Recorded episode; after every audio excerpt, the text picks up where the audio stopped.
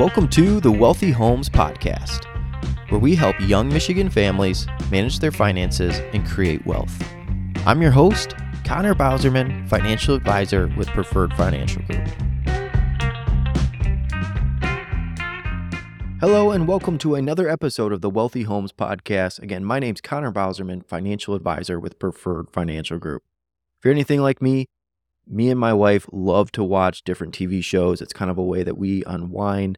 But even before I was married, or even before even thinking about that, there were episodes or, or shows that I loved to watch, whether that was all the way growing up through my childhood, all the way into my teen and, and uh, into adult years, and then and so on and so forth. But each one of those time periods, I can look back at some of the shows that I got hooked on, and some of them I can't tell you exactly why, why I watched them or uh, what intrigued me about him. But one of those different TV shows that I loved during that time was The Mythbusters. I can't again, I can't tell you exactly why I love the show. I don't know if it's just my analytical mind, but it was just a, a good, entertaining show. And what they did is they came up with different myths. And then the two main characters, which was Adam and Jamie, which just small little fact doing some research through this podcast, Jamie's actually from Marshall, Michigan, which is pretty cool. But those two main characters would go through and test these different myths. And I don't know if it was again going back to that that myth and just being able to make a hypothesis on my own of what I thought it was or if it was going to be confirmed plausible or busted, but again, I just really like the show and so kind of paying homage to that show, we're going to do basically a financial rendition of that. So what I did was I went through and researched eight common money myths that I run into either as a financial advisor or I've heard throughout the years. So, kind of going through, we're going to test each one of these different uh, myths and we're going to give it an answer, whether that's the busted, confirmed, or plausible. So, let's kind of get into the first one. So, the first one is buying a home is always better than renting. If you've been listening to the podcast, you probably know my answer on this. And then this goes back to financial literacy and building wealth, but then also doing what makes sense financially. And so that you really what you have to do is you have to figure out your break even cost. And for those who haven't bought a home or who have, know that there's a lot of upfront costs when it comes to buying a home. And some of those upfront costs can be a down payment to buy the home. And then there's some other things that creep on, on those first time home buyers who don't know it. And that can be like an earnest deposit. It could be closing costs, inspections of, of some kind, whether you're doing a home inspection or radon test or uh, insect inspection. There's a bunch of different inspections that you could possibly run into. And then there's just the other things that kind of come up with buying a home. And one of them is being illiquid, which basically means you can't run to a bank and basically cash out that that asset uh, fairly quickly. And usually, illiquid is something that's more than I would say a couple weeks is typically illiquid, and that's typically a home. And even if everything went very, very quickly, I mean, you're talking probably at least a month between putting it up and listing it to then getting an offer and accepting it, and then going through that due process of them doing the inspection and then going through the whole closing process. I mean, that usually takes a couple of weeks. So even if everything was perfect, like it was in, in COVID, you're still looking at about a month, if if that. But now that we're in kind of more normal times, I mean, you could be talking months or even a year of potentially listing your house and have it sitting on the market. So that is another another one when you're looking at that break even. Uh, potential repair bills. I know I've talked about this too there's going to be things that are going to come up with with your house, and especially as a young millennial or uh, as a younger person, you're going to buy typically not as new homes as your first home. So some of those repair bills can be pretty significant, whether that's repairing a roof, repairing uh, HVAC systems, doing some kind of remodel inside the, the kitchen or bathroom. All those things are very, very expensive, and sometimes you don't know that they're coming. So that makes it hard. Again, it's harder to move, especially now as, as if you have family or you have kids. It makes it very hard to be able to just up and move, unlike when you were in college when you just felt like you had enough stuff you could fit in your car. Utilities are, are more when you're looking at uh, buying a house versus renting. You got to think of, of, of heat, especially if you're on like the second or third floor of a, an apartment building you're not paying as much to heat your uh, heat your apartment as you would a two three thousand uh, square foot home. And then th- again, a good benefit of buying a home is some of that that pay down of principal when you're talking about the loan. So you're getting some of that money back as as equity when you do close out that loan. The cons to to renting would be your higher monthly costs. Typically, you're paying a little bit more for, the, say, the square footage that you're that you're renting, but a lot of that again comes with a lower upfront cost. So you might have some kind of deposit for making sure that you don't trash the place and you get that deposit back when you do move out. Another downside again is you're not building any equity. So as you're making payments, you're not paying yourself anything and you're just basically paying that money to a landlord of some kind. But the pros are is you are are very liquid. A lot of the time you're talking about at least a year contract. And so that allows you to be able to get out of that. Potentially you could sublease Potentially, you can break contract if that's a very popular renting place, apartment building, or something. And then again, it's easier to move. A lot of the contents that are going to be in an apartment sometimes are half furnished for you. You don't have to worry about moving certain things. And again, you're you're just you have less stuff to move rather than a big house that's fully furnished, kids, all the extra stuff.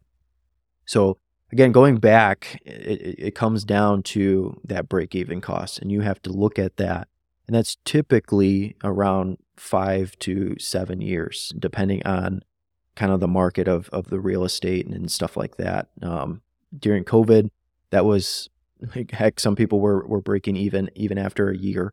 But you, you do have to look at that, and, and historically, that's typically been at least five to seven years.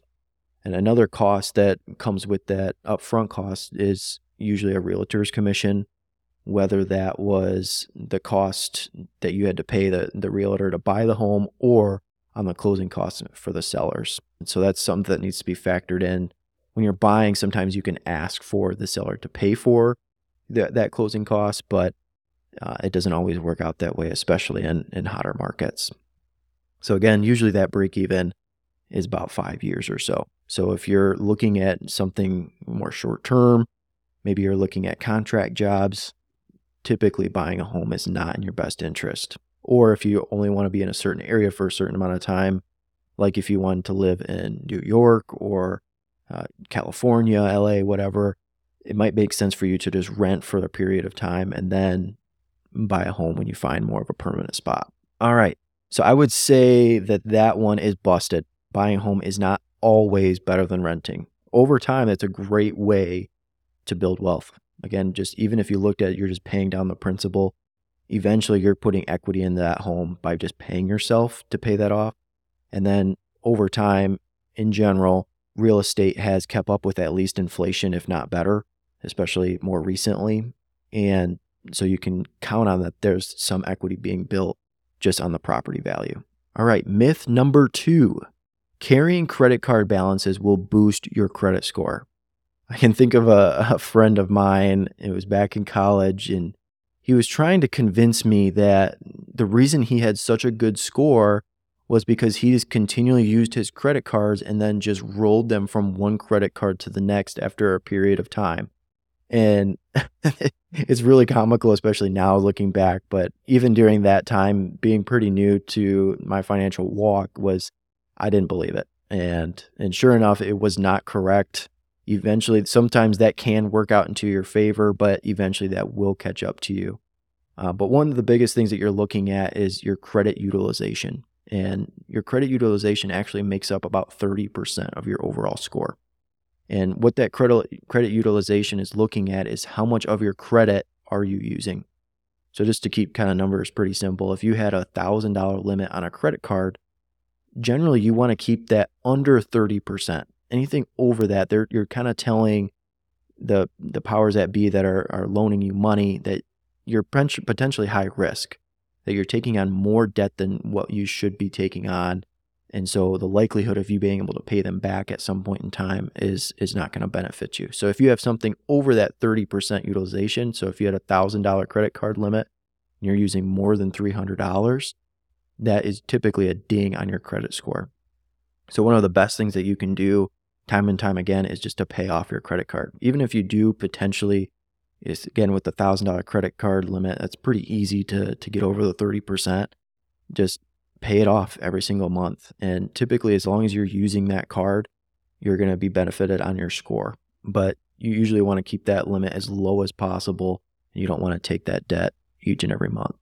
So that one again is going to be busted. Carrying credit card balances will not just boost your credit score. Again, it, goes back to the utilization. They want to see that you're utilizing it, but not overusing it. So, again, that's busted.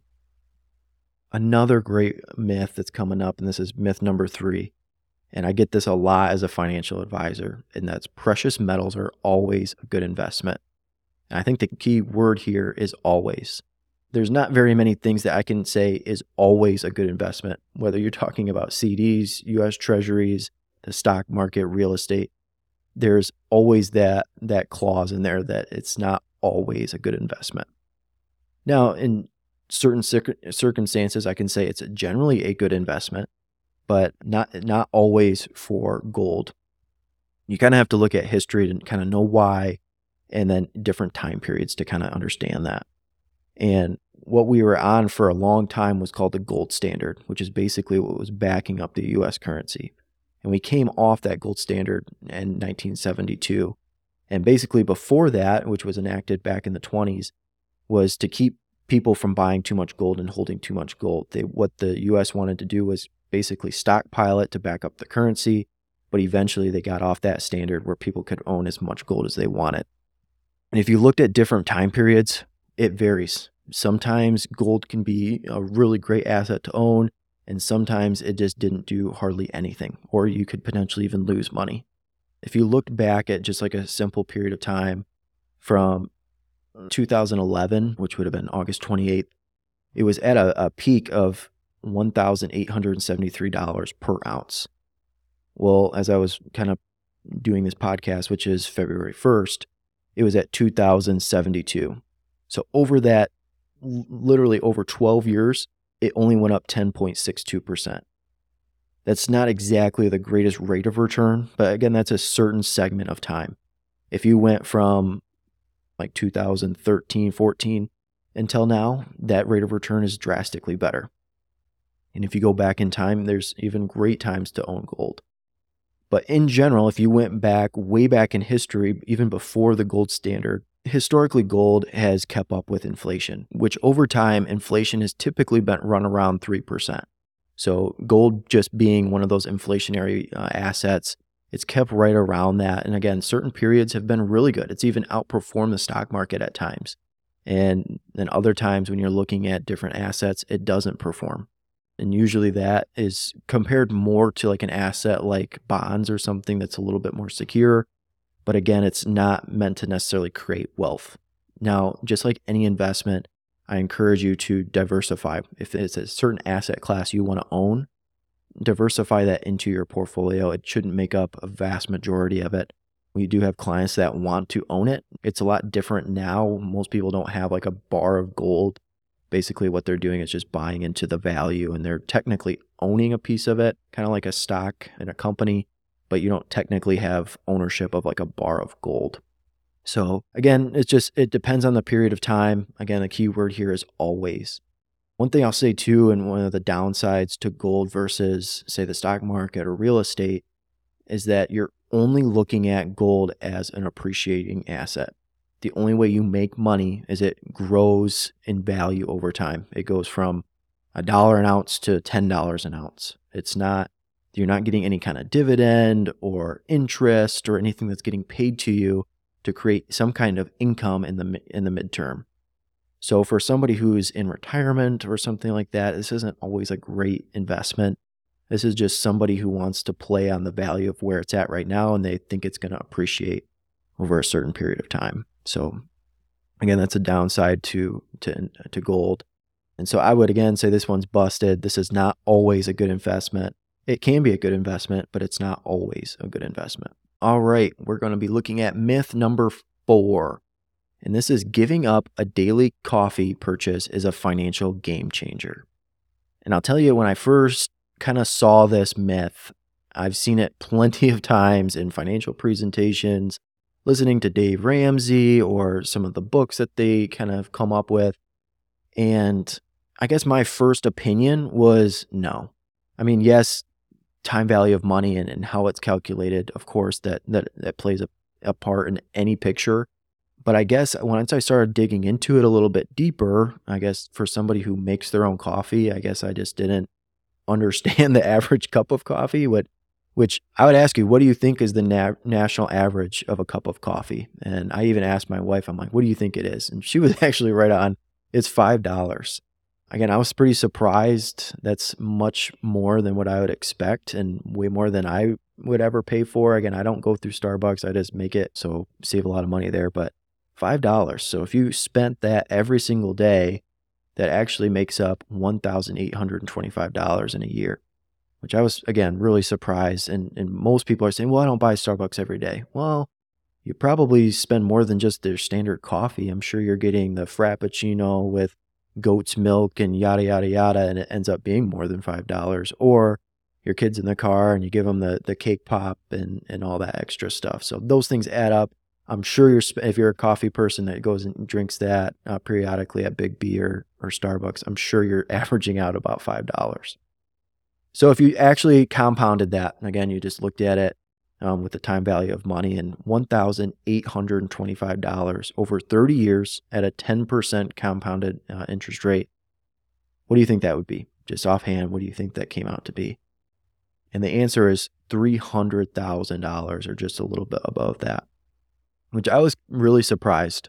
Again, I I'm used to just buying like a ten dollar thing of Folgers and, and just making it myself. But if you were to to take that money that you would normally purchase coffee every single day and stock that away and and continue to let that grow over time, that could be a substantial amount of money. You think three hundred thousand dollars, that could be a very, very nice home.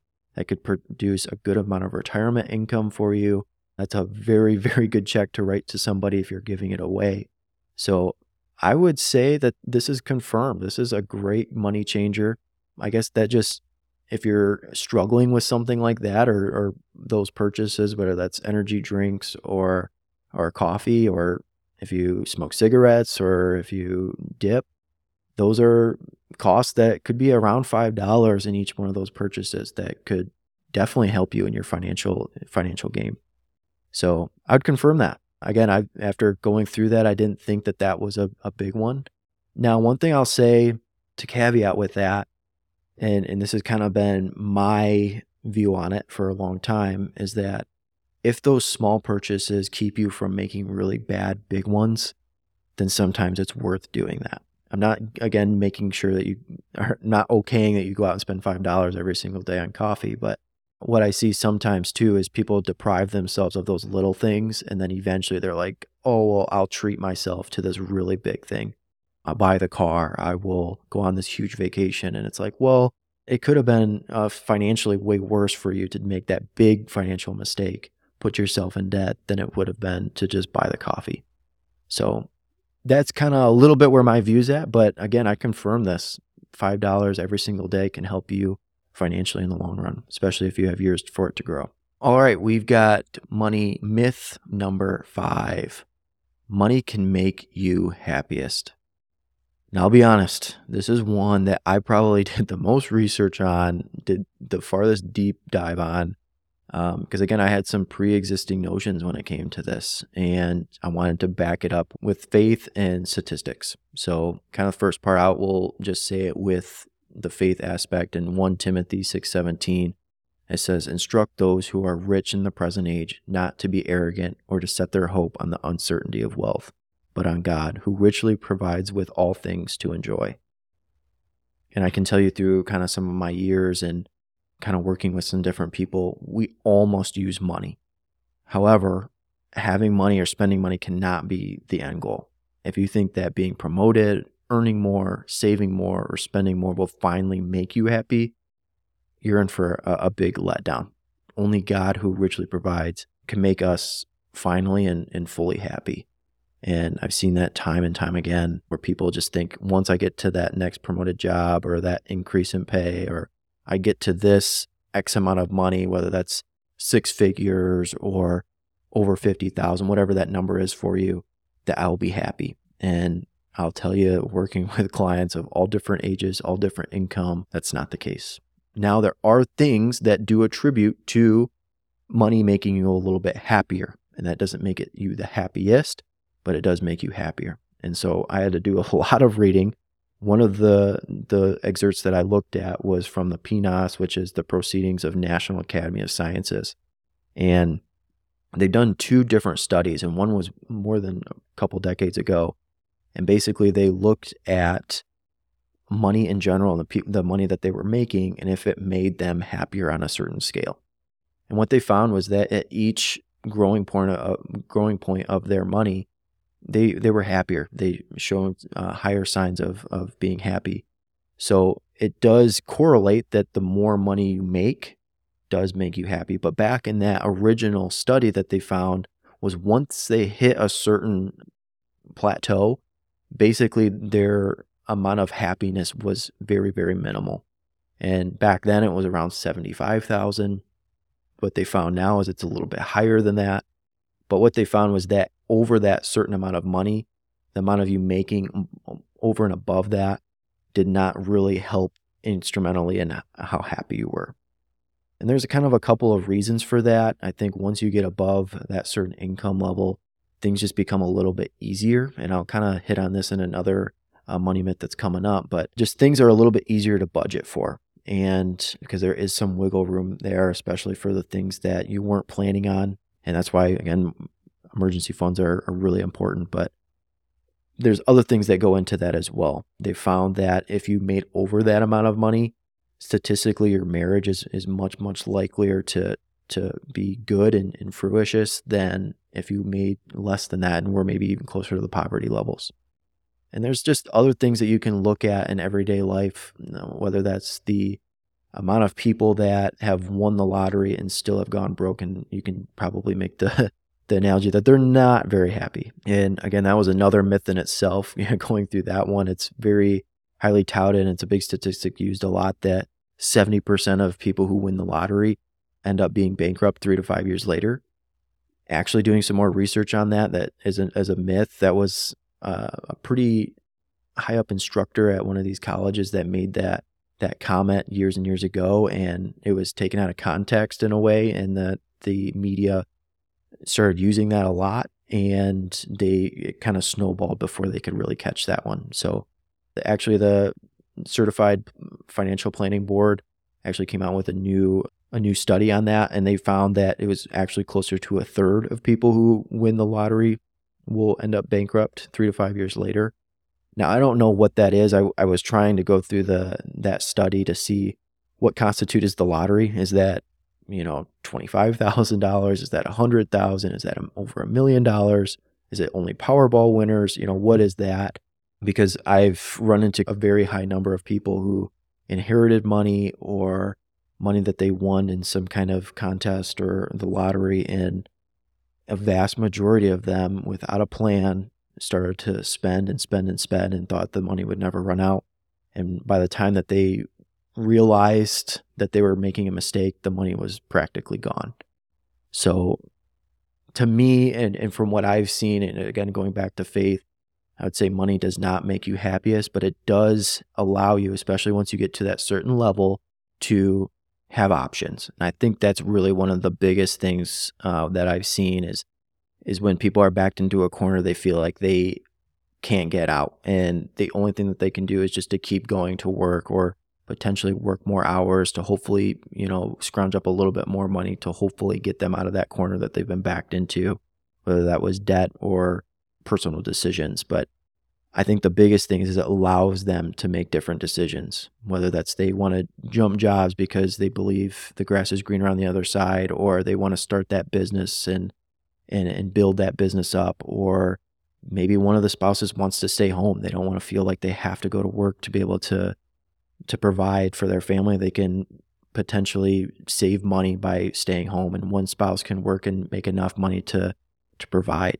I think that's the biggest thing is once you get to that income level, it gives you options where when you're below that, you don't have a ton of options and it makes it a lot harder to pivot and and kind of make different decisions. I think that's where that decision comes down to. And so if I was to kind of make my answer on this, I would just say it's plausible. I would say it doesn't make you the happiest person, but it does show that once you get to a certain amount of, of money, it does make you happier statistically. Again, it doesn't make you the happiest. I've seen people, again, clients that we have that are millionaires and they're still not happy. And we have clients that, you know, barely collect anything other than social security and they are just completely happy and they're just happy to be retired and and feeling like every day Saturday. So again, it really just depends on the person. Um, but again, if you are expecting that if you get promoted or you're earning more or that you can save more, or that you can spend more, that you'll finally be happy, you're going to be in for a big letdown. All right, we'll kind of move on from that. I think we got a little dark there, but um, we'll go on to number six. My partner manages the finances, so I don't need to know about money. Man, I see this a ton. And even if you listen to Dave Ramsey, and I found that this is one of the things that I really agree with him on, is that most people in a marriage will have two people you have one person that's very uh, analytical and they like to do the budgets and they like to keep track of their finances. And then you have another one that is what he calls the free spirit. And basically, they just don't want to be held down to a budget. They want to feel like they can just spend money. They make maybe enough money to, to allow that to happen.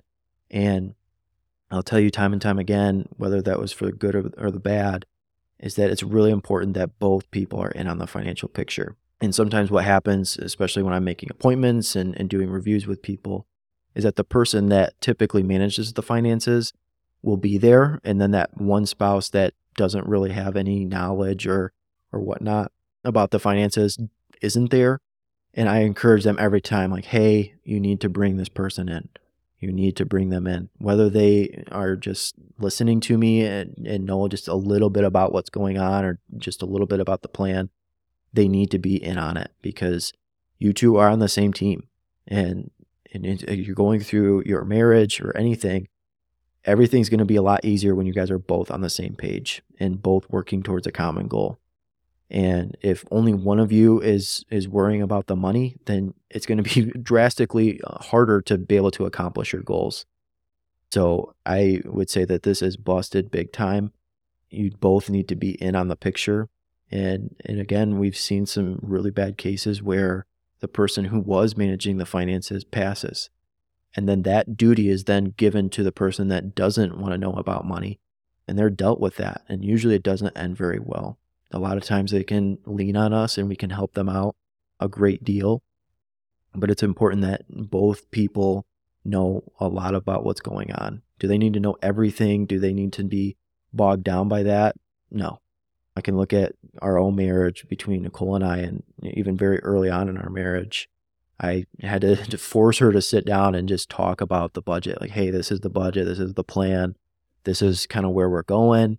And she would roll her eyes every single time. But years later, she sat me down and she's like, I was really glad that we we stuck with that plan because it worked and it allowed her to stay home. And there were some big things that we had to make sacrifices on, but again, we were on the same page and we were on the same team. And I think that's so important. And so if, if you're feeling like you guys aren't on the same page, I would just encourage you to sit down with each other, make a date night, do something where you do some kind of an activity where you guys get on the same page when it comes to your finances. So again, busted. All right, number seven. I have enough money. I don't need to budget. Man, this one's tough for especially those people that do make a good amount of money. And I've seen it where they still end up being sometimes okay because they make enough money, because they're putting a good amount into their 401k. And some of these people are maxing out their 401k and maxing out a lot of their options that they have. But they still could be doing significantly better. And if you looked at the percentages of, of their income that they're putting away, it's drastically less than the person that's making say 70,000 putting money into their 401k. And so that's where I don't agree and I think that this one's busted. No matter how much money you have, you need to budget.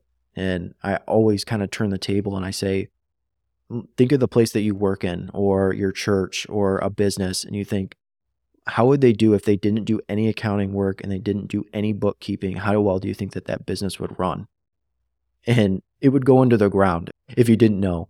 It's really really important to to keep tracking your money and make sure that you budget regardless of how much you're making. Now do some things get masked when you make enough money that you know you don't feel like you need to budget and I see this for those people that usually make over six figures, where some of their bad habits are masked because they make enough money. But if they didn't, those things would be drastically, drastically hurting them.